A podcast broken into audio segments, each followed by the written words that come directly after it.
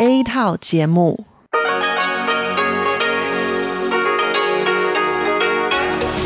Đây là Đài Phát thanh Quốc tế Đài Loan RTI.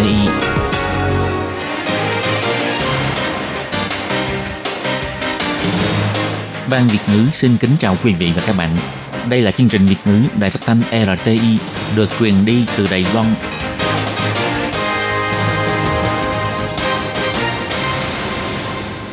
Thúy Anh xin kính chào quý vị và các bạn. Chào mừng các bạn cùng đến với chương trình phát thanh của Ban Việt ngữ, Đài Phát thanh Quốc tế Đài Loan RTI ngày hôm nay. Kính thưa quý vị và các bạn, hôm nay là thứ Năm, ngày 1 tháng 10 năm 2020, tức nhằm ngày 15 tháng 8 năm Canh Tý. Chương trình hôm nay gồm các nội dung chính như sau. Mở đầu sẽ là phần tin tức thời sự Đài Loan, kế đến là bài chuyên đề, chuyên mục tiếng Hoa cho mỗi ngày, chuyên mục hải đảo đáng yêu, và cuối cùng sẽ khép lại với chuyên mục ca khúc xưa và nay. Trước hết, xin mời quý vị và các bạn cùng lắng nghe bản tin tức thời sự Đài Loan ngày hôm nay với các mẫu tin tóm lược như sau.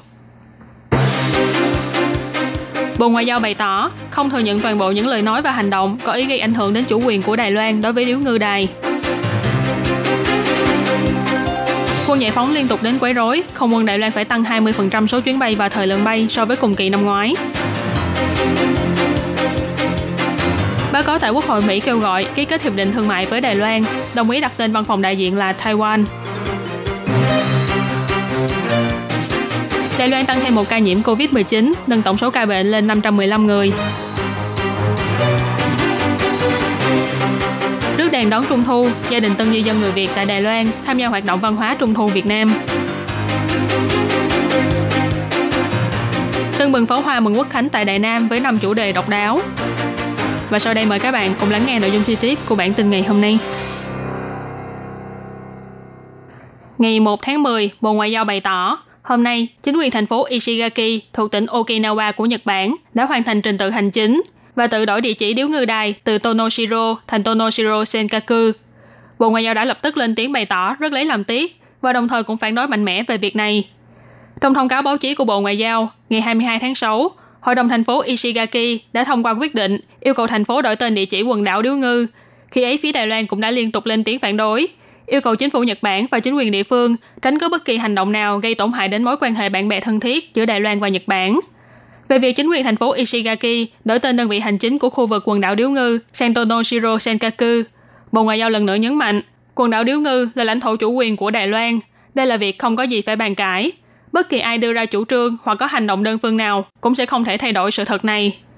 Sự kiện đổi tên đơn vị hành chính này khởi nguồn từ việc tàu hải quân của Trung Quốc liên tục đi vào khu vực xung quanh quần đảo Điếu Ngư.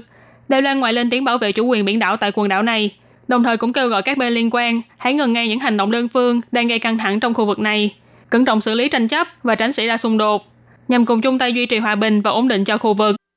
Bộ Ngoại giao nhấn mạnh, chính phủ Đài Loan vẫn kiên trì chủ quyền đối với quần đảo Điếu Ngư. Từ nay về sau, vẫn sẽ giữ thái độ hòa bình và lý trí khi xử lý các vấn đề có liên quan đến chủ quyền tại quần đảo này. Bộ Ngoại giao lần nữa kêu gọi phía Nhật Bản hãy tự kiềm chế, đừng dùng những hành động phiến diện để gây quấy nhiễu chủ quyền cũng như tàu đánh cá Đài Loan tại quần đảo Điếu Ngư, tránh gây ảnh hưởng đến hòa bình và ổn định của khu vực biển phía Đông và quan hệ thân thiện giữa Đài Loan và Nhật Bản.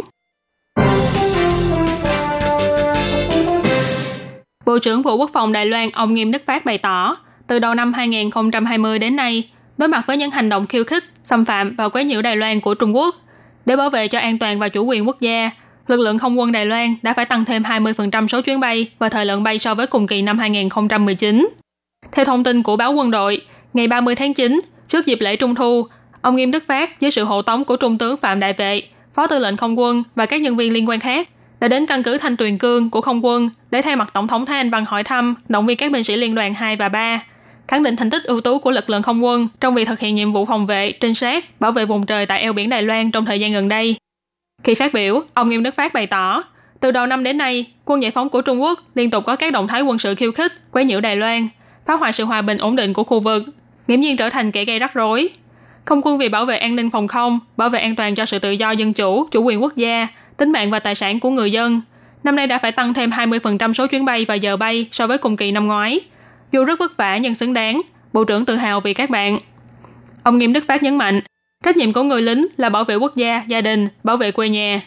Chủ quyền của quốc gia một tấc cũng không nhượng bộ, tự do dân chủ phải kiên quyết giữ gìn, tuyệt đối không được lùi bước. Trước tình thế hiện nay, Quân đội quốc gia không khiêu khích, cũng không làm tăng xung đột, không gây hiềm khích. Nhưng chúng ta cũng sẽ không nhu nhược, không sợ hãi trước kẻ địch. Đó là cách mà chúng ta thể hiện tinh thần yêu hòa bình. Ông Nghiêm Đức Phát động viên các chiến sĩ phi công có thể tiếp tục nâng cao kỹ năng chiến đấu, cải thiện chiến thuật và rèn luyện thông qua các đợt diễn tập và tập huấn, phát huy sức chiến đấu đáng tin cậy của mình. Tiểu ban China Task Force do các thành viên của Đảng Cộng Hòa trong Hạ viện Hoa Kỳ thành lập, vừa qua đã có một bài báo cáo toàn diện dài 130 trang về vấn đề đối chọi lại những hành vi ác ý của Bắc Kinh. Báo cáo này kiến nghị phía Mỹ và Đài Loan nên triển khai đàm phán hiệp định thương mại và cho phép văn phòng đại diện tại Mỹ lấy tên là Taiwan, đồng thời còn lần nữa nhắc lại về lời hứa an ninh đối với Đài Loan v.v. Đối mặt với những thử thách kinh tế mà Trung Quốc mang lại, bài báo cáo bày tỏ Trung Quốc tận dụng ưu thế bất bình đẳng và những hành động như đánh cắp kỹ thuật và tài sản trí tuệ, hòng chi phối thị trường toàn cầu, từ đó chuyển dịch trung tâm kinh tế toàn cầu và các hoạt động đầu tư đến Bắc Kinh. Phía Mỹ nên hợp tác với các nước đồng minh để giải quyết những chướng ngại vật mà Trung Quốc đã sắp đặt và thắt chặt thêm mối quan hệ kinh tế thương mại với các nước đồng minh nhằm lấy lại thế cân bằng với Trung Quốc. Báo cáo này cũng kiến nghị các đơn vị hành chính của Mỹ nên cố gắng làm sâu đậm thêm mối quan hệ thương mại với Đài Loan, giải quyết những vấn đề thương mại giữa hai bên, sau đó lập tức tiến hành đàm phán hiệp định thương mại với Đài Loan. Cuối tháng 8, Tổng thống Thái Anh Văn ra quyết định gỡ bỏ chướng ngại thương mại đã tồn tại lâu năm giữa Đài Loan và Mỹ, tuyên bố nới lỏng quy định nhập khẩu thịt heo và thịt bò của Mỹ vào Đài Loan. Hành động này nhận được sự hoan nghênh nhiệt liệt từ phía Mỹ. Quốc vụ viện Mỹ cũng vì thế mà thành lập đối thoại kinh tế và thương mại song phương giữa Mỹ và Đài Loan. Nhiều người cho rằng việc này sẽ giúp ích cho tiến trình ký kết hiệp định thương mại tự do FTA và hiệp định thương mại song phương BTA của hai bên. Bài báo cáo cũng đề cập Đài Loan là tiêu điểm quan trọng trong việc đối kháng giữa thế giới tự do và Trung Cộng và cũng là nơi đối mặt với nhiều sự uy hiếp vũ trang trực tiếp từ Bắc Kinh hơn so với các nước đồng minh khác của Mỹ. Báo cáo cho biết, trong 40 năm qua, tầm quan trọng của Đài Loan đối với Mỹ đã tăng lên rõ rệt. Nhưng kể từ khi Quốc hội Mỹ thông qua luật quan hệ Đài Loan vào năm 1979 đến nay, những chính sách mà Mỹ đối với Đài Loan vẫn không có tiến triển gì thêm. Những chính sách đối với Đài Loan của Mỹ cần phải được sửa đổi với quy mô lớn nhằm phù hợp hơn với tầm quan trọng của Đài Loan đối với an ninh của Mỹ trong thời điểm hiện tại. Bài báo cáo đề ra 6 kiến nghị, trong đó bao gồm các đơn vị hành chính của Mỹ nên cho phép Văn phòng Kinh tế và Văn hóa Đài Bắc tại Mỹ đổi tên thành Văn phòng Đại diện Đài Loan hoặc những cái tên tương tự khác. Ngoài ra, bài báo cáo cũng kiến nghị Quốc hội Mỹ nên nới lỏng những giới hạn giao lưu giữa Mỹ và Đài Loan dựa trên những đạo luật như luật đảm bảo Đài Loan, luật học bổng Đài Loan v.v. Đồng thời khuyến khích các quan chức liên bang của Mỹ học tiếng Hoa để có thể tìm hiểu thêm về Đài Loan. Ngày 1 tháng 10, Trung tâm Chỉ đạo Phòng chống dịch bệnh Trung ương công bố Đài Loan ghi nhận thêm một ca lây nhiễm viêm phổi COVID-19 du nhập từ nước ngoài. Bệnh nhân là một người đàn ông trên 40 tuổi, quốc tịch Đài Loan, trở về từ Indonesia. Người này cùng gia đình cư trú dài hạn tại Indonesia. Lần xuất cảnh Đài Loan gần nhất là vào tháng 6 năm 2019. Ngày 29 tháng 9 vừa qua, bệnh nhân cùng gia đình đón máy bay về Đài Loan. Trung tâm chỉ đạo bày tỏ, trước khi lên máy bay để trở về Đài Loan vào ngày 29 tháng 9, bệnh nhân không có triệu chứng bất thường. Trong suốt thời gian trên máy bay, cũng tuân thủ theo quy định đeo khẩu trang, mặc áo phòng hộ và mặt nạ phòng hộ. Nhưng do trên chuyến bay xuất hiện triệu chứng đau họng và ho nhẹ. Ngoài ra, cha của bệnh nhân cũng đã được phía đơn vị y tế của Indonesia xác nhận nhiễm bệnh vào ngày 25 tháng 9. Thế nên khi nhập cảnh, đã chủ động thông báo cho các nhân viên y tế tại sân bay. Sau khi lấy mẫu xét nghiệm thì được đưa đi cách ly tại trung tâm cách ly tập trung. Đến ngày 1 tháng 10 thì có kết quả xác nhận nhiễm bệnh. Hiện tại bệnh nhân đang được cách ly và điều trị tại bệnh viện. 4 người thân đi cùng đều có kết quả âm tính với virus COVID-19. Trung tâm chỉ đạo chỉ ra, các đơn vị y tế đã nắm bắt danh sách người từng tiếp xúc trên cùng chuyến bay là 14 người. Trong đó hành khách ngồi ở hai hàng ghế trước và sau của bệnh nhân và 4 người thân của bệnh nhân đều nằm trong danh sách cách ly tại nhà. 9 nhân viên tổ bay có trang bị phòng hộ thích hợp cho nên nằm trong danh sách tự quản lý sức khỏe trong vòng 14 ngày. Theo thống kê của Trung tâm Chỉ đạo Phòng chống dịch bệnh Trung ương, Đài Loan đã nhận được 93.914 ca thông báo nghi nhiễm viêm phổi COVID-19, gồm 92.678 ca xác nhận không nhiễm bệnh. Trong số 515 ca xác nhận nhiễm bệnh, có 423 ca lây nhiễm từ nước ngoài, 55 ca lây nhiễm trong nước, 36 ca là thành viên của hạm đội Tuân Mu, 1 ca chưa xác định nguồn lây nhiễm. Trong số các ca nhiễm bệnh, có 7 người tử vong, 484 người đã kết thúc thời gian cách ly, 24 người đang được cách ly và điều trị trong bệnh viện. Đài Loan và Việt Nam đều có Tết Trung Thu, nhưng tập tục ở hai nơi này lại khác nhau. Ngày 1 tháng 10, Cục Giáo dục thành phố Tân Bắc bày tỏ, tại Đài Loan, mọi người thường ăn bánh Trung Thu và đoàn viên cùng gia đình. Nhưng ở Việt Nam, Tết Trung Thu còn gọi là Tết Trông Răng, bắt nguồn từ câu chuyện cổ tích dân gian Chú Cuội lên cung trăng. Vào ngày này, khắp nơi tại Việt Nam có biểu diễn lân sư rồng và treo lồng đèn. Trưởng phòng tại Cục Giáo dục Tân Bắc bà Lâm Ngọc Đình nói, theo truyền thống Việt Nam, thời gian trước ngày Tết Trung Thu chính là lúc mà người lớn bận rộn với việc thu hoạch thóc lúa. Bà nói, 中秋节当天他们就是等于庆丰收啦，也当作是陪伴家人陪伴孩子，所以无形中也成为孩子的儿童节。Và ngày Tết Trung Thu cũng là dịp để ăn mừng bội thu và cũng là lúc dành thời gian bên gia đình con cái. Vô hình trung cũng trở thành ngày Tết thiếu nhi. Thành phố Tân Bắc có gần 20.000 tân di dân gốc Việt. Năm nay, trường tiểu học dự dân tại khu Tân Trang của thành phố Tân Bắc đã bị tổ chức triển lãm với chủ đề Việt Nam. Và nhân không khí náo nhiệt của ngày Tết Trung Thu, ban tổ chức còn kết hợp hình thức ăn mừng Tết Trung Thu của người Việt, tổ chức hoạt động rước đèn ngắm trăng với quy mô lên đến 100 người, mời các gia đình tân di dân trong khu vực đến chung vui trong ngày đoàn viên này. Tại hội trường còn có những hoạt động dành cho cả gia đình như cùng thử thách làm bánh mì, pha cà phê phin, làm bánh trung thu rau câu v.v. Các em nhỏ còn được dịp thử những bộ áo dài truyền thống hay nón lá Việt Nam. Một học sinh là con em tân di dân đang học tại trường tiểu học dự dân là Trang Vịnh Hàm nói, văn hóa Trung Thu ở cả hai nơi đều có nét đặc sắc của riêng mình, đều rất thú vị. Còn cô giáo dạy tiếng Việt Trần Huệ Lan thì đề cập, mỗi năm đến dịp lễ này, cô đều sẽ chia sẻ những văn hóa và tập tục của Việt Nam với học sinh của mình, đồng thời còn hướng dẫn các em làm lồng đèn, vừa trổ tài khéo tay vừa học tiếng Việt. Rất nhiều tân di dân người Việt đã đến tham dự, còn gọi điện thoại video để hỏi thăm gia đình tại Việt Nam, chia sẻ những việc trong cuộc sống. Các em nhỏ là tân di dân thế hệ thứ hai thì lớn tiếng gọi ông ngoại, bà ngoại, hát những bài hát thiếu nhi bằng tiếng Việt, không khí hội trường vui vẻ và ấm cúng. Cùng với tiếng trống rền vang sôi động, những tràng pháo hoa đủ màu sắc bay lên không trung, thắp sáng cả một vùng trời. Đây là màn pháo hoa với chủ đề Ngoái nhìn Đại Viên. Tiếp đó, khi giọng hát quen thuộc thân thương của ca sĩ Giang Huệ vang lên, pháo hoa lại tiếp tục sáng lạng với chủ đề Thành phố Cổ Đô. Pháo hoa mừng Quốc khánh của Đài Loan tại thành phố Đài Nam năm nay tưng bừng với 5 chủ đề độc đáo, và trong đó đặc biệt nhất chính là chủ đề Anh hùng chống dịch. Những tràng pháo màu trắng và màu hồng tạo thành chiếc khẩu trang và con số trong không trung vô cùng lạ mắt. Đây là màn pháo hoa để bày tỏ lòng cảm ơn đối với các nhân viên phòng dịch. Ngoài ra còn có chủ đề tự chủ quốc phòng và đoàn kết Đài Loan dân chủ thắng lợi cũng đặc sắc không kém. Hoạt động bắn pháo hoa mừng Quốc khánh năm nay được tổ chức tại đảo Ngư Quang của thành phố Đài Nam, kéo dài đến 33 phút với gần 17.000 quả pháo được bắn vào trời đêm. Thị trưởng thành phố Đài Nam ông Huỳnh Vĩ Triết nói: "Thành phố Đài Nam chúng tôi như là đang tổ chức tiệc cưới, tổng động viên người trong toàn thành phố cùng chào đón hoạt động bắn pháo hoa mừng Quốc khánh đầu tiên." Ngoài ra, chính quyền thành phố Đài Nam cũng công bố những địa điểm lý tưởng để ngắm pháo hoa như công viên Lâm Mặt Nương, khu công viên thuyền Đài Loan v.v. Hoan nghênh mọi người đến ngắm pháo hoa và thưởng thức ẩm thực địa phương. Tuy nhiên, cũng nhắc nhở rằng nên làm tốt công tác phòng dịch, bảo vệ cho sức khỏe của bản thân mình.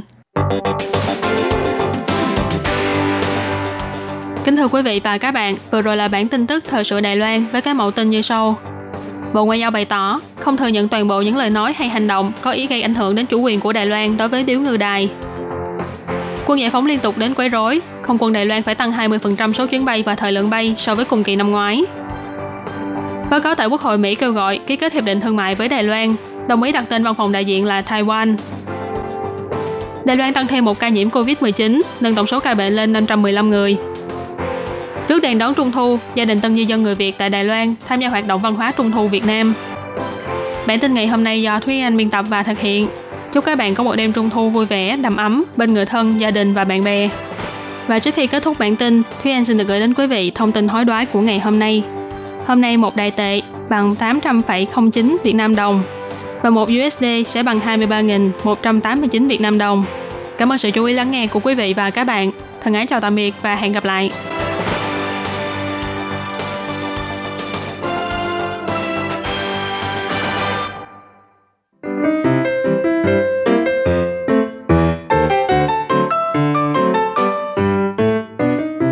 Quý vị và các bạn thính giả thân mến, chương trình phát thanh tiếng Việt của Đài Phát thanh Quốc tế Đài Loan RTI được truyền thanh 3 buổi tại Việt Nam, mỗi buổi phát 1 tiếng đồng hồ. Buổi phát chính vào lúc 6 giờ đến 7 giờ tối hàng ngày giờ Việt Nam qua tần số SW 9425 kHz với sóng dài 31 m. Buổi phát lại lần thứ nhất vào hôm sau 9 giờ tới 10 giờ tối qua tần số SW 9625 kHz với sóng dài 31 m. Buổi phát lại lần 2 vào sáng hôm sau lúc 6 giờ tới 7 giờ qua tần số SW 9745 kHz với sóng dài 25 m. Ngoài ra, tại Đài Loan, ở khu vực Giang Nghĩa, Vân Lâm và Đài Nam, có thể đón nghe chương trình của Ban Việt ngữ qua tần số AM 1422 kHz vào lúc 8 giờ tới 9 giờ tối mỗi thứ ba hàng tuần. Và chương trình sẽ được phát lại vào hôm sau lúc 9 giờ tới 10 giờ sáng. Sau đây xin mời quý vị và các bạn tiếp tục đón nghe nội dung chương trình hôm nay.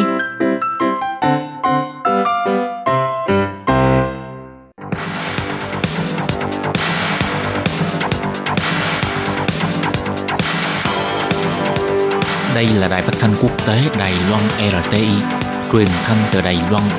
Mời các bạn theo dõi bài chuyên đề hôm nay.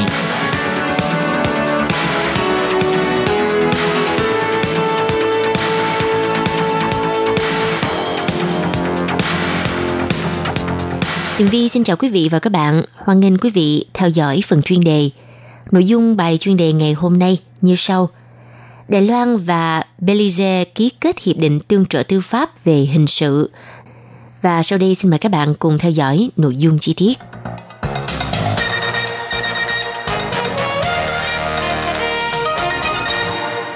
Vào hôm ngày 26 tháng 9 năm 2020, tại Bộ Tư pháp Đài Loan, trước sự chứng kiến của đại sứ Belize tại Đài Loan là bà Dana Haylock, phía Đài Loan đại diện là Bộ trưởng Bộ Tư pháp Thái Thành Tường đã đại diện cho Trung Hoa Dân Quốc ký kết Hiệp định tương trợ tư pháp về hình sự giữa chính phủ Trung Hoa Dân Quốc và chính phủ Belize.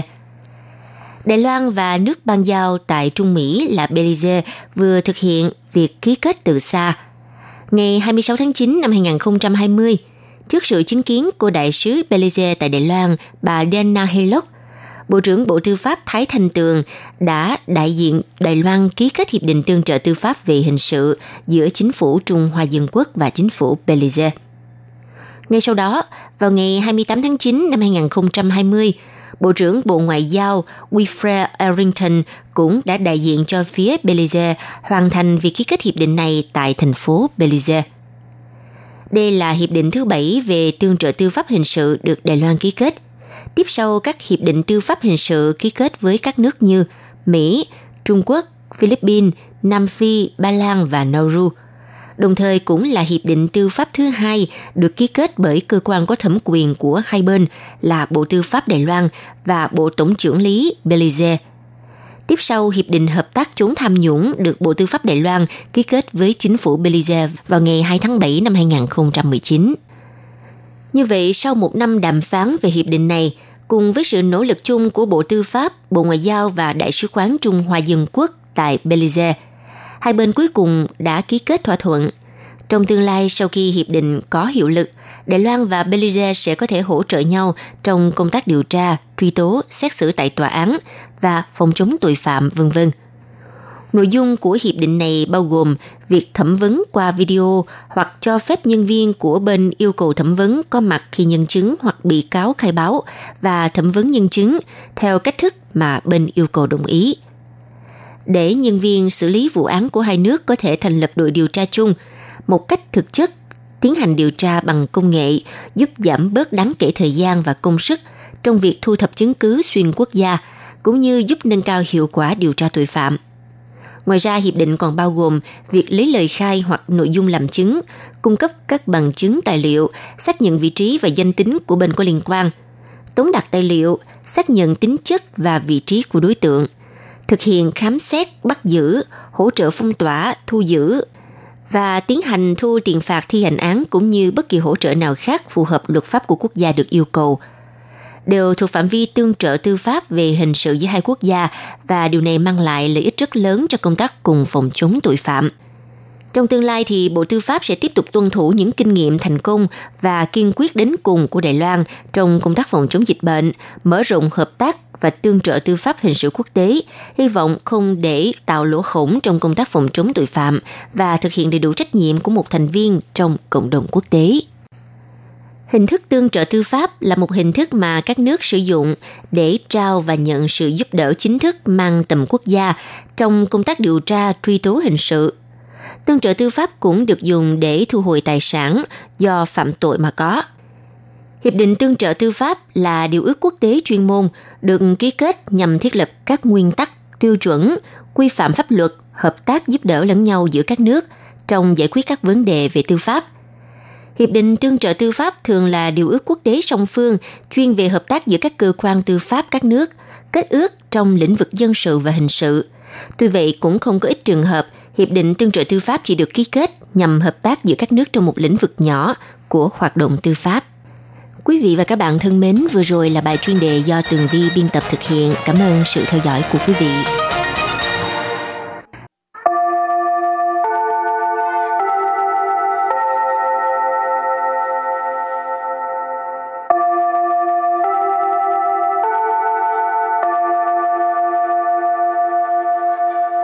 xin mời quý vị và các bạn đến với chuyên mục Tiếng Hoa cho mỗi ngày do Lệ Phương và Thúy Anh cùng thực hiện.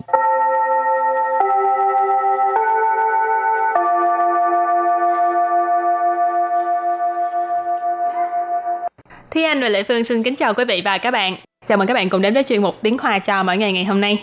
Bài học trước là mình nói về cái việc là đi du lịch cần phải mang theo những gì, thì trong đó không thể không đem tiền nè, hộ chiếu, cái đó là dĩ nhiên rồi. Ngoài ra còn có cái ba lô, lại thấy Lê Phương thấy ba lô nó rất là tiện ha.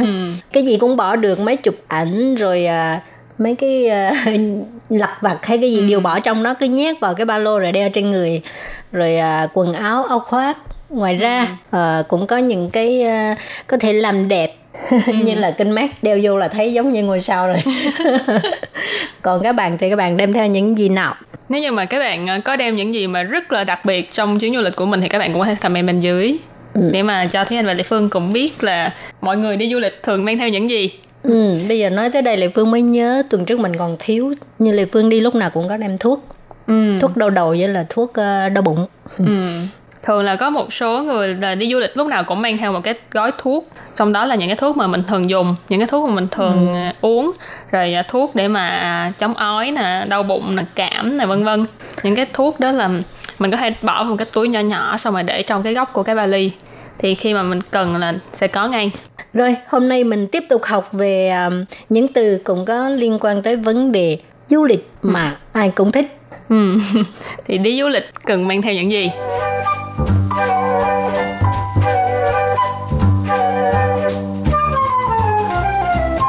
Tuần này thì chúng ta học những cái vật dụng tương đối là 3C. 3C tức là những cái vật điện tử, sản phẩm điện tử. Rồi, cái thứ nhất mình nói là sản phẩm điện tử là gì? Điện tử sản phẩm. Điện tử sản phẩm. Điện tử sản phẩm. Chẳng hạn như là smartphone này, rồi iPad này, rồi vân vân, những cái đồ điện tử. Từ tiếp theo, bây giờ ai cũng có cầm trong tay. Sổ chí. Sổ chí. Sổ chí, điện thoại di động. Thường là sẽ mang theo một cái nữa, đó là Trung điện chỉ. Trung điện chỉ. Trung điện chỉ, tức là đồ sạc điện thoại, hoặc là đồ sạc điện. Lúc đi nước ngoài, Lệ Phương cũng thường đem theo cái này. Sổ thí điện não. Sổ thí điện não. Sổ thí điện não, tức là cái máy tính sách tay. Rồi cái tiếp là Pỉnh bản điện não. Pỉnh bản điện não. Pỉnh bản điện não, tức là những cái máy tính bảng. Pỉnh bản là nó là một cái bảng, nên là từ biểu thị là cái bảng. Rồi điện não là máy tính, cho nên pỉnh bản điện não là máy tính bảng. 照相机, 照相机. 照相机 tức là máy ảnh, máy chụp ảnh ha. Bây giờ ít người đem rồi, trừ phi người ta thích chụp ảnh mới mua sắm cho mình một cái máy chụp ảnh xịn ha. Còn bây giờ mà không thích chụp ảnh như Lệ Phương thì lấy cái máy này chụp được rồi. Tại vì bây giờ thì smartphone có rất là nhiều thay đổi mới, thì nó có thể thay thế một phần nào đó, thay thế được máy ảnh. Rồi thường là trao xăng chi, thường mình gọi là xăng chi nhiều hơn, tức là máy ảnh, gọi tắt là máy ảnh. Xăng chi. Rồi trong trao xăng chi thì có chia nhiều loại, mấy cơ, mấy quỷ tan diện hoặc là tan diện. Thì những cái từ này nếu như các bạn thích trong cái lĩnh vực trao xăng chi thì các bạn cũng có thể tìm hiểu sau. Rồi kế tiếp là Tự phái bằng. Tự phái bằng. Tự phái bằng, tức là gậy tự sướng đó. Tự phái là mình tự chụp selfie, rồi bằng là một cái cây gậy, cho nên tự phái bằng là gậy selfie hoặc là gậy tự sướng. Bây giờ đi đâu cũng thấy người ta cầm cái gậy tự sướng.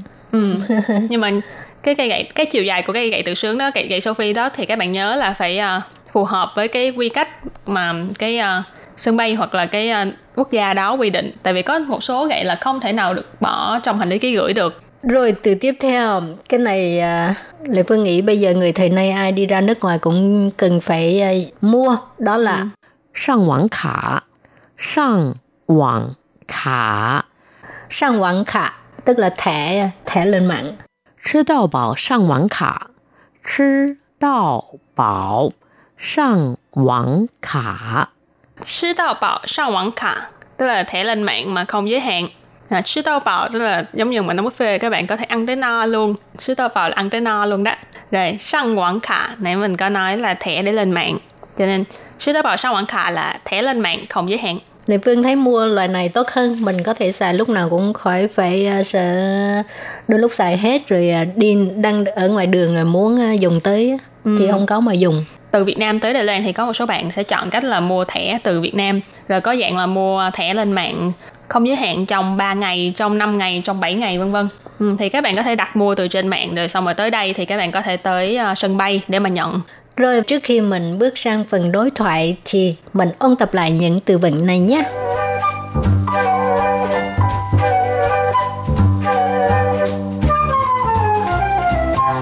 Điện tử sản phẩm, điện tử sản phẩm, điện tử sản phẩm, tức là những cái vật, những cái chẳng hạn như là smartphone này, rồi iPad này, rồi vân vân, những cái đồ điện tử. Sổ chí, sổ chí, sổ chí, điện thoại di động. Trung điện chỉ, trung điện chỉ, trung điện chỉ, tức là đồ sạc điện thoại hoặc là đồ sạc điện. Sổ thí điện não, sổ thí điện não, sổ thí điện não, tức là cái máy tính sách tay. Bình bản điện não, bình bản điện não, bình bản điện não, tức là máy tính bảng. Trào xiang chi, trào xiang chi, trào xiang chi, tức là máy ảnh. Tự phái bằng, tự phái bằng, tự phái bằng, tức là gậy tự sướng đó. Sang quảng khả, sang quảng khả, sang quảng khả, tức là thẻ lên mạng. Chứ đào bảo sang quảng khả, chứ đào bảo sang quảng khả, chứ đào bảo sang quảng khả, tức là thẻ lên mạng mà không giới hạn.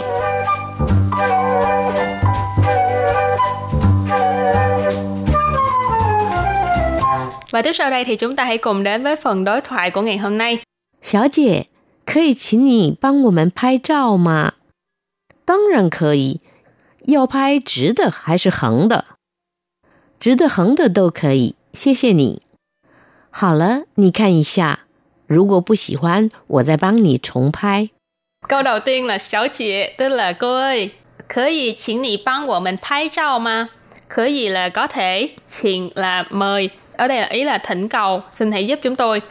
Bang là giúp đỡ, của mình là chúng tôi, pai chao là chụp hình, chụp ảnh. Ma là từ nghi vấn đặt ở cuối câu, cho nên câu này là cô ơi, có thể chụp hình giùm chúng tôi được không?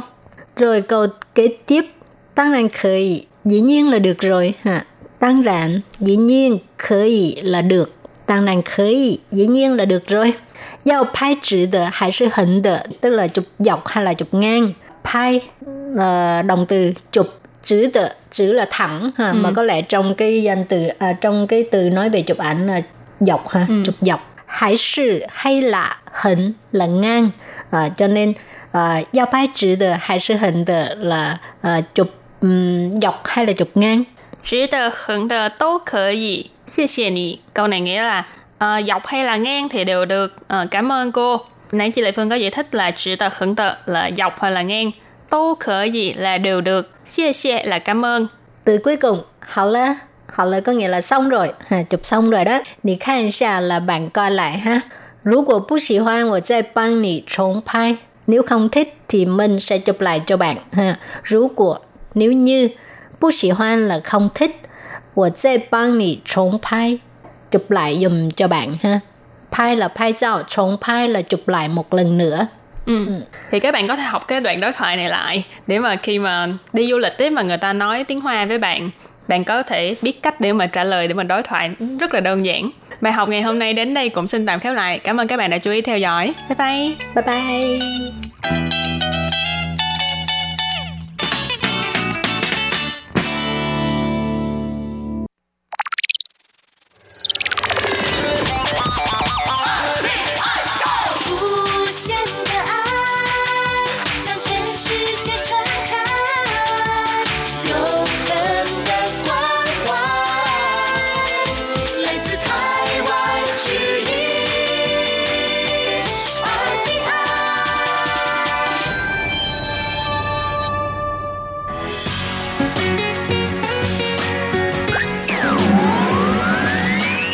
Quý vị đang đón nghe chương trình Việt ngữ Đài RTI truyền thanh Đài Loan.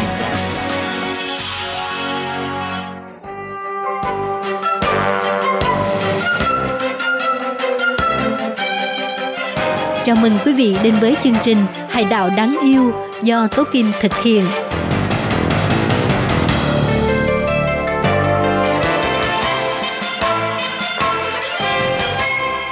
Hello, tôi Kim xin kính chào các bạn. Hoan nghênh các bạn đã đến với chương mục Hải đảo đáng yêu ngày hôm nay. Các bạn thân mến, các bạn từng có cảm giác là khi chúng ta đến một cái nơi nào đó, một cái phong cảnh nào đó mà không thấy một bóng người hay là bóng dáng của một động vật nào đó, thì ta như cảm thấy nơi đây hầu như là không có sức sống, phải không các bạn? Với sự thay đổi thời tiết cũng như là với sự phá hoại của bàn tay con người, có rất nhiều môi trường sống của động vật hoang dã bị hủy hoại, khiến cho chúng hầu như tuyệt chủng. Và con nai Đài Loan còn được gọi là nai Formosa, là loài động vật ăn cỏ lớn nhất ở vùng núi cao Đài Loan, cũng không ngoại lệ. Bởi vì môi trường sống của chúng bị phá hoại và chúng bị săn bắt liên tục. Và trong chương mục hôm nay thì chúng ta hãy cùng nhau tìm hiểu về công tác bảo tồn nai Đài Loan để cho những vùng núi cao của Đài Loan như có thêm sức sống bởi sự xuất hiện của loài động vật tiêu biểu này nhé.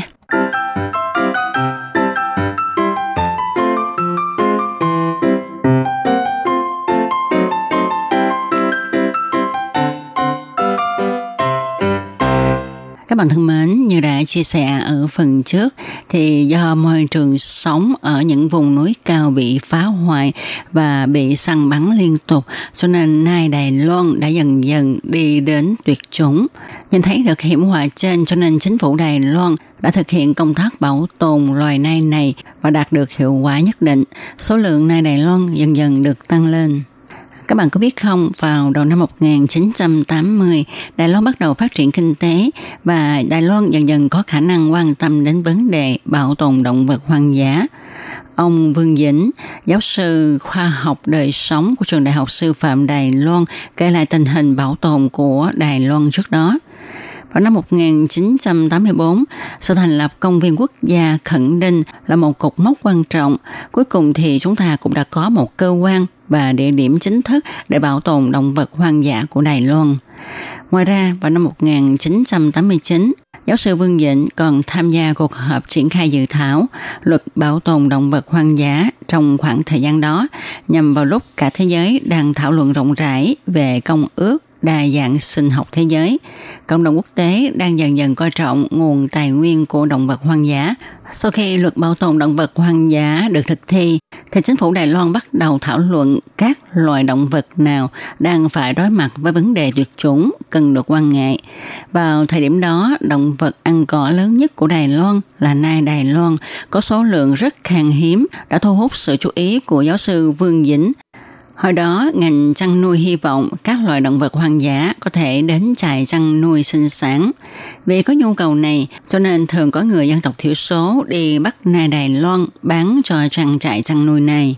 Giáo sư Vương Dĩnh nói, lúc đó một con nai lớn nhiều khi có thể bán với một số tiền nhiều hơn lương một năm của nhiều người.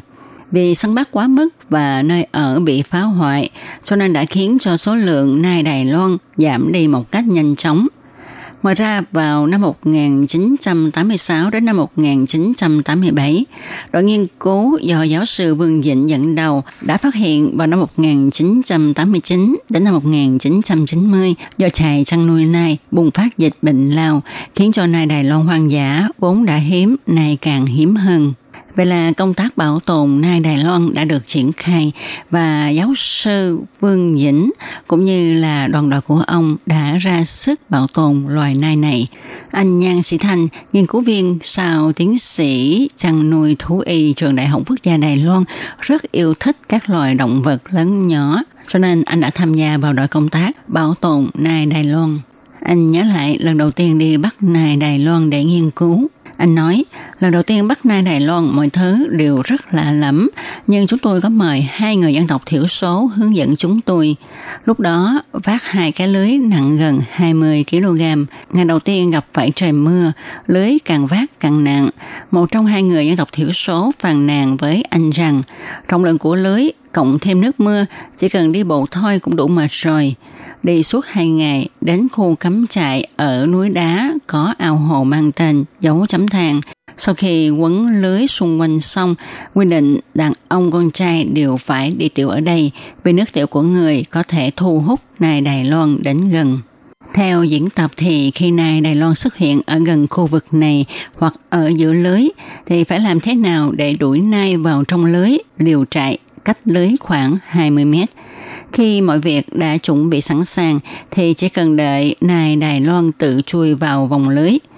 Tuy là mùa hè nhưng khí hậu ở trên núi vẫn rất lạnh, đột nhiên bên ngoài truyền đến giọng nói, nhanh lên, chuẩn bị thiết bị gây tê.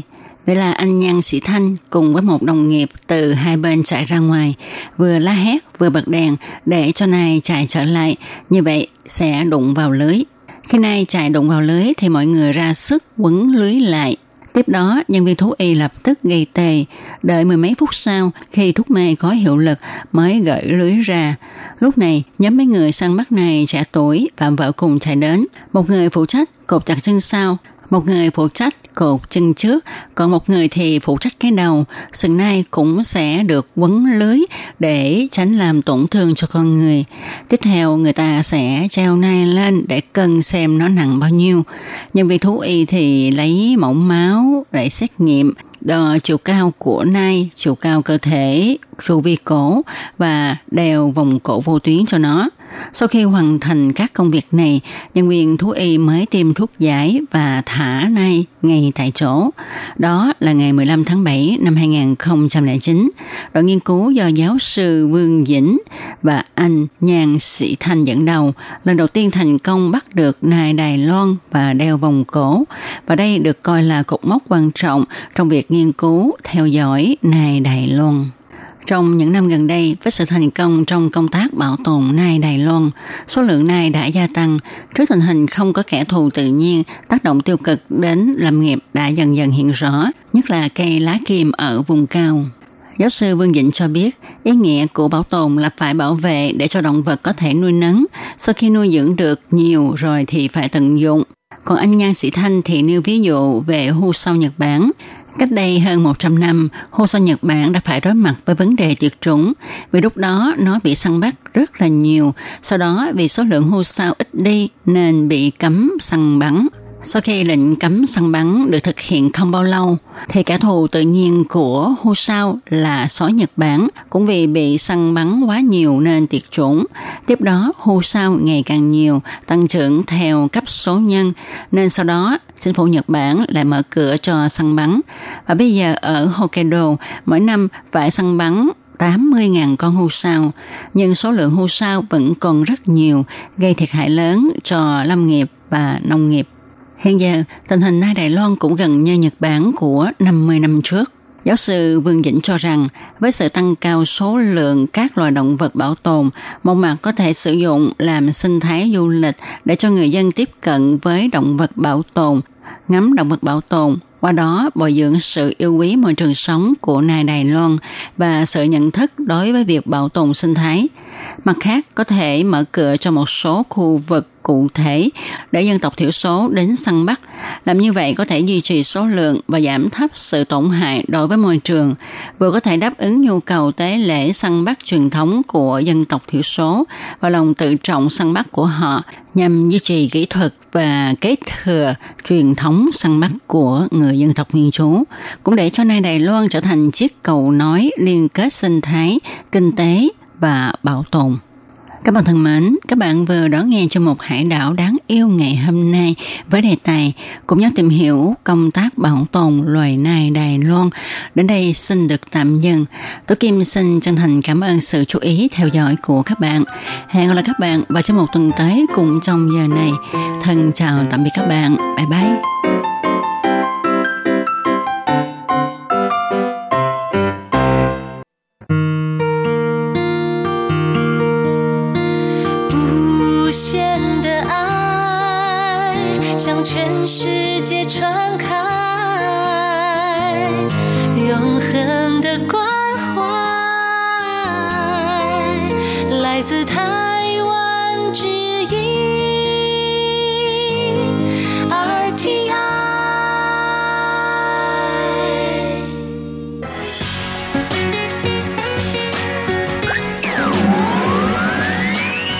Quý vị đang đón nghe chương trình Việt ngữ Đài RTI truyền thanh từ Đài Loan.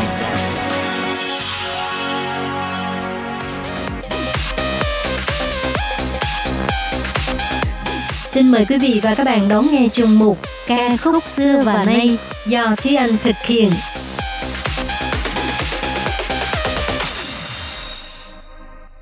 Thúy Anh xin kính chào quý vị và các bạn. Chào mừng các bạn cùng đến với chuyên mục Ca khúc xưa và nay của tuần này. Các bạn thân mến, hôm nay là 15 tháng 8 âm lịch, cũng tức là ngày Tết Trung Thu. Chúc các bạn có một ngày lễ thật vui vẻ và ấm cúng. Trong chuyên mục của tuần trước thì Thúy Anh đã chia sẻ với các bạn 3 bài hát với chủ đề là Trung Thu và Mặt Trăng. Trong tuần này, nhân ngày lễ trăng tròn hôm nay thì chúng ta hãy cùng tiếp tục lắng nghe 3 bài hát khác cũng có nhắc đến mặt trăng các bạn nhé. Và bài hát đầu tiên của ngày hôm nay đó là một tác phẩm có từ năm 1992 mang tên Tai Wo Qu Yue Qiu. Đây là một bài hát của cố nghệ sĩ Trương Vũ Sinh, Trang Vịnh Hàm phát hành trong album Trang Vịnh Hàm Soạn Trua Chuyên Dị. Mặc dù cố nghệ sĩ đã qua đời nhiều năm, nhưng những tác phẩm của ông và những mẫu chuyện đời thường về ông thì vẫn được mọi người yêu thích và hoài niệm cho đến ngày hôm nay. Tài năng sáng tác và giọng ca trong trẻo đầy sinh lực của ông là một huyền thoại trong làng nhạc Đài Loan. Được biết năm 1992, sau khi ca sĩ Trương Vũ Sinh kết thúc đợt nghĩa vụ quân sự của mình, ông đã cho ra mắt album Tiếng Quan Thoại thứ 3. Đây là album đầu tiên do Trương Vũ Sinh tự sáng tác và trình diễn. Một bộ tác phẩm tràn ngập ý tưởng sáng tạo và cũng rất tinh tế, cho khán thính giả thấy được tài năng âm nhạc của Trương Vũ Sinh. Bài hát mà Thúy Anh muốn chia sẻ với các bạn trong chuyên mục của ngày hôm nay cũng chính là ca khúc chủ đạo trong album này, tên là Tai Wo Qu Yue Qiu, nghĩa là Đưa Tôi Đi Mặt Trăng. Đây thực ra không phải là một bản tình ca hay nói về tình cảm gia đình đầm ấm như những bài hát nói về mặt trăng khác, mà nội dung của bài hát này miêu tả về sự bất mãn đối với môi trường sống trong thế giới thực tại và cả sự quan tâm đối với những vấn đề như bảo vệ môi trường. Có người nói khi bài hát này ra đời, hoặc thậm chí là khi cả album này ra đời, nó là một tác phẩm không được ăn khách bởi vì không đánh vào thị hiếu của thời đại. Tuy nhiên cũng có rất nhiều người luôn trung thành với phong cách âm nhạc của Trương Vũ Sinh và bị những tác phẩm này làm cảm động. Bây giờ khi nhìn lại, thế giới của Trương Vũ Sinh có lẽ là đã quá đi trước thời đại, khi mà thời ấy chủ đề bảo vệ môi trường và phê phán việc phá hoại môi trường vẫn chưa được thảo luận rộng rãi. Thế mà vị ca sĩ này lúc ấy tuổi đời còn rất trẻ đã dùng nhiệt huyết của mình để hát lên những ca khúc mang đầy ẩn ý phê phán xã hội thực tế như thế. Trong bài hát Tai Wo Qu Yue Qiu, ca sĩ Trương Vũ Sinh đã dùng mong muốn được bay lên mặt trăng để phê phán những vấn đề như môi trường, nhân tính, muốn được đi đến nơi nguyên thủy, thuần khiết, nơi mà chỉ có những cái hố gồ ghề, không khí và trọng lực đều khác hẳn so với trái đất. Nếu phân tích phần lời bài hát, ta có thể thấy được rất nhiều ý nghĩa văn học và nhân văn trong đó. Ví dụ như trong phần mở đầu có nhắc đến, hãy đưa tôi đi, đi khỏi trái đất với bầu không khí ô nhiễm này. Đưa tôi đi khỏi cuộc sống ồn ào giằng xé, bởi vì khói đen nghịch trời đã ăn mòn ước mơ của tôi. Bởi vì chiến tranh giết chóc đã khiến cho tôi sắp không còn bạn bè. Tôi không cưỡng cầu những vật ngoài thân, không muốn bị xiềng xích bởi chốn hồng trần. Bước vào đoạn 2 thì Trương Vũ Sinh đã vận dụng một số tác phẩm văn học cổ xưa như là bài Cổ Phong và Thương Tiến Tửu của nhà thơ Lý Bạch, Đăng U Châu Đài Ca của nhà thơ Trần Tử Ngang v.v. Và dù rằng đã trải qua hơn 20 năm và bài hát này chỉ nói về mặt trăng chứ không hẳn là nói về tình cảm gia đình đoàn viên hay trung thu, nhưng trên mạng của Đài Loan thì vẫn có rất nhiều người đưa bài hát Tai Wo Qu Yue Qiu vào trong danh sách những bài hát chắc chắn phải nghe hoặc thích hợp lắng nghe trong dịp Tết Trung Thu. Có lẽ chính bởi giọng hát sống mãi với thời gian và những lời ca từ đầy ý nghĩa đó đã và sẽ luôn đánh động vào lòng người dù cho trải qua bao nhiêu năm tháng. Và bây giờ thì chúng ta hãy cùng lắng nghe bài hát Tai Wo Qu Yue Qiu của ca sĩ Trương Vũ Sinh.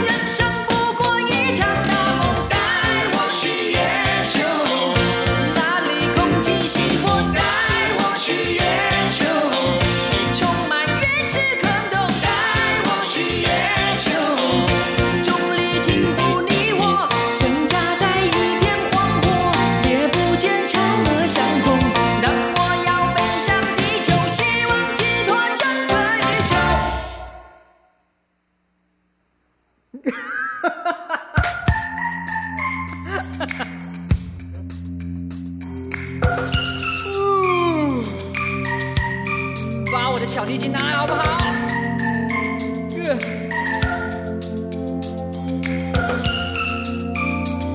谢谢。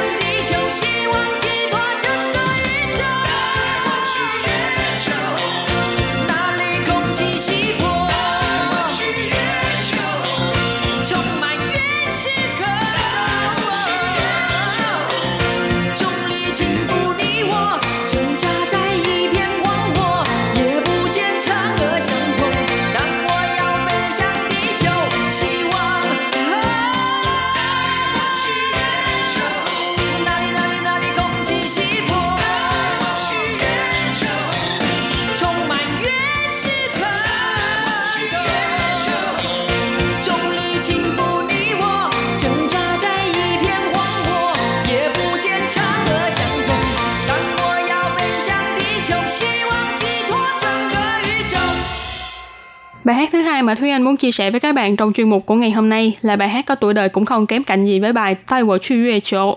Bài hát này sinh năm 1993, là một ca khúc được trình bày bởi ca sĩ Đỗ Đức Vĩ, Tu Tử Vị. Bài hát mang tên Ishigaki Yue Liang. Ishigaki Yue Liang nghĩa là cùng nhau ngắm mặt trăng. Chỉ nghe tựa bài hát thôi cũng phần nào đoán được tình ý trong bài hát này rồi đúng không? Ca sĩ Đỗ Đức Vĩ là một nghệ sĩ sinh ra tại Hồng Kông, trong một gia đình có cả bố lẫn mẹ đều hoạt động trong giới âm nhạc. Năm 1980, ca sĩ Đỗ Đức Vĩ cùng gia đình di cư sang Canada. Từ những năm còn ngồi ở trên ghế nhà trường thì Đỗ Đức Vĩ đã yêu thích ca hát. Năm 1985, quay trở về Hồng Kông tham gia cuộc thi hát và đạt giải. Từ đó thì chính thức bước chân vào làng nhạc thịnh hành tại đây. Năm 1987, Đỗ Đức Vĩ ra mắt album đầu tay tên là Chữ Sàng Liễu Xạ. Sau đó thì cũng tích cực tiến công vào trong thị trường Đài Loan với album đầu tiên ra mắt tại Đài Loan là Thản Chiến Xua Ai. Những bài hát của Đỗ Đức Vĩ đa số là những bài hát nhanh mang đậm phong cách phương Tây, cộng thêm phong cách ăn mặc thời thượng và đi trước thời đại của mình, khiến cho vị ca sĩ này nhanh chóng để lại ấn tượng sâu sắc trong lòng khán giả. Và nếu như bạn từng nghe hoặc quen thuộc với những ca khúc có tiết tấu nhanh và sôi động của Đỗ Đức Vĩ, thì chắc chắn bạn sẽ ngạc nhiên với giọng hát trầm ấm dịu dàng trong bài hát Ishigaki Yue Liang. Bài Ishigaki Yue Liang là một bài hát tiếng quan thoại, nhưng trong đó thì cũng có vài câu tiếng Mân Nam. Tuy nhiên đây là một bài hát với giai điệu nhẹ nhàng, êm ái, như là những lời tỏ tình thân mật, khá là thích hợp với không khí đoàn tụ cùng đầm ấm bên nhau của đêm trung thu. Lời bài hát nói rằng anh muốn cùng em ngắm mặt trăng, dựa vào em để nói những lời tình cảm, ôm bờ vai em làm người tình của em. Ở dưới ánh trăng lãng mạn, tình cảm ngọt ngào như đường, hai trái tim hạnh phúc mỹ mãn. Và sau đây thì chúng ta hãy cùng lắng nghe bài hát Ishigaki Yue Liang để cảm nhận sự ngọt ngào này các bạn nhé.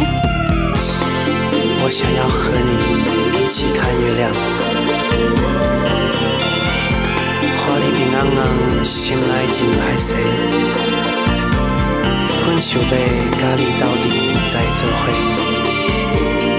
Để không bỏ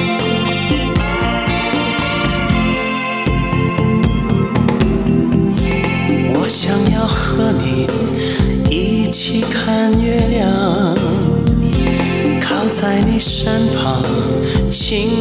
những video hấp dẫn 心内真歹势，全想要甲你斗阵坐做伙。我想要和你一起看月亮，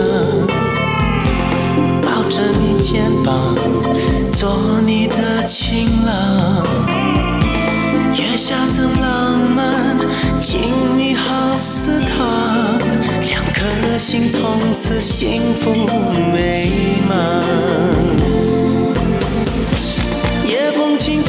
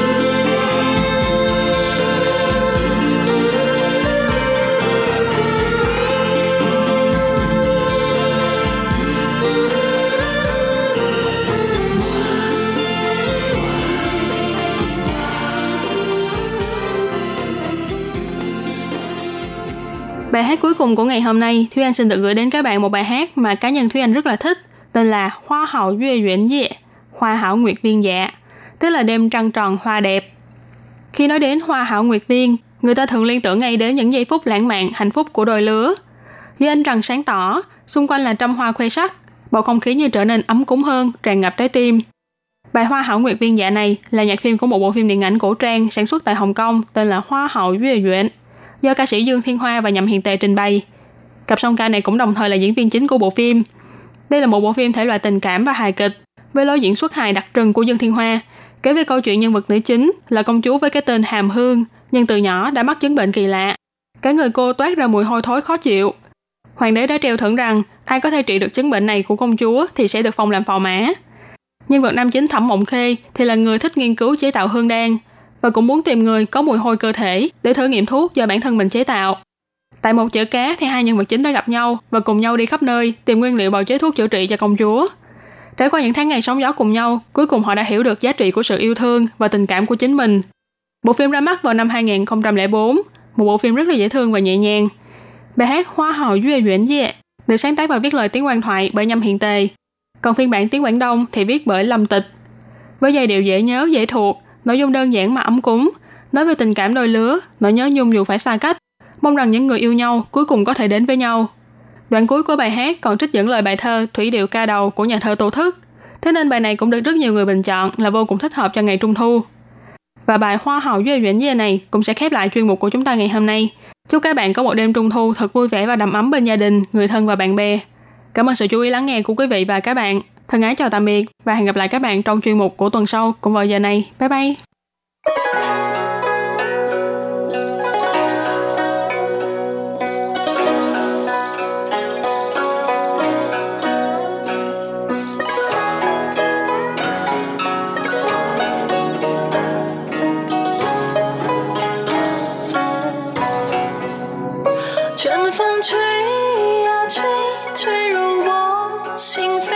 Chẳng念你的心，砰砰跳。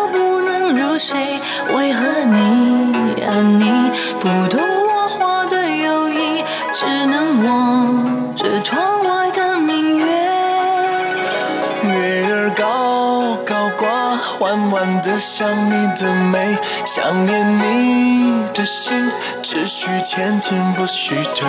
我说你呀你，可知流水非无情，带你飘向天上的宫阙。就在这花好月圆月，两心相爱心相悦，在这花好月圆月，有情人儿成双对。我说你呀你，这世上还有谁能与你鸳鸯戏水，比翼双双飞。明月几时有，明月几时有，把酒问青天，把酒问青天，不知天上宫阙，今夕是何年。就在这花好月圆夜，两心相爱心相悦，在这花好月圆夜，有情人儿成双对。我说你呀你，这世上还有谁能与你鸳鸯戏水，比翼双双飞。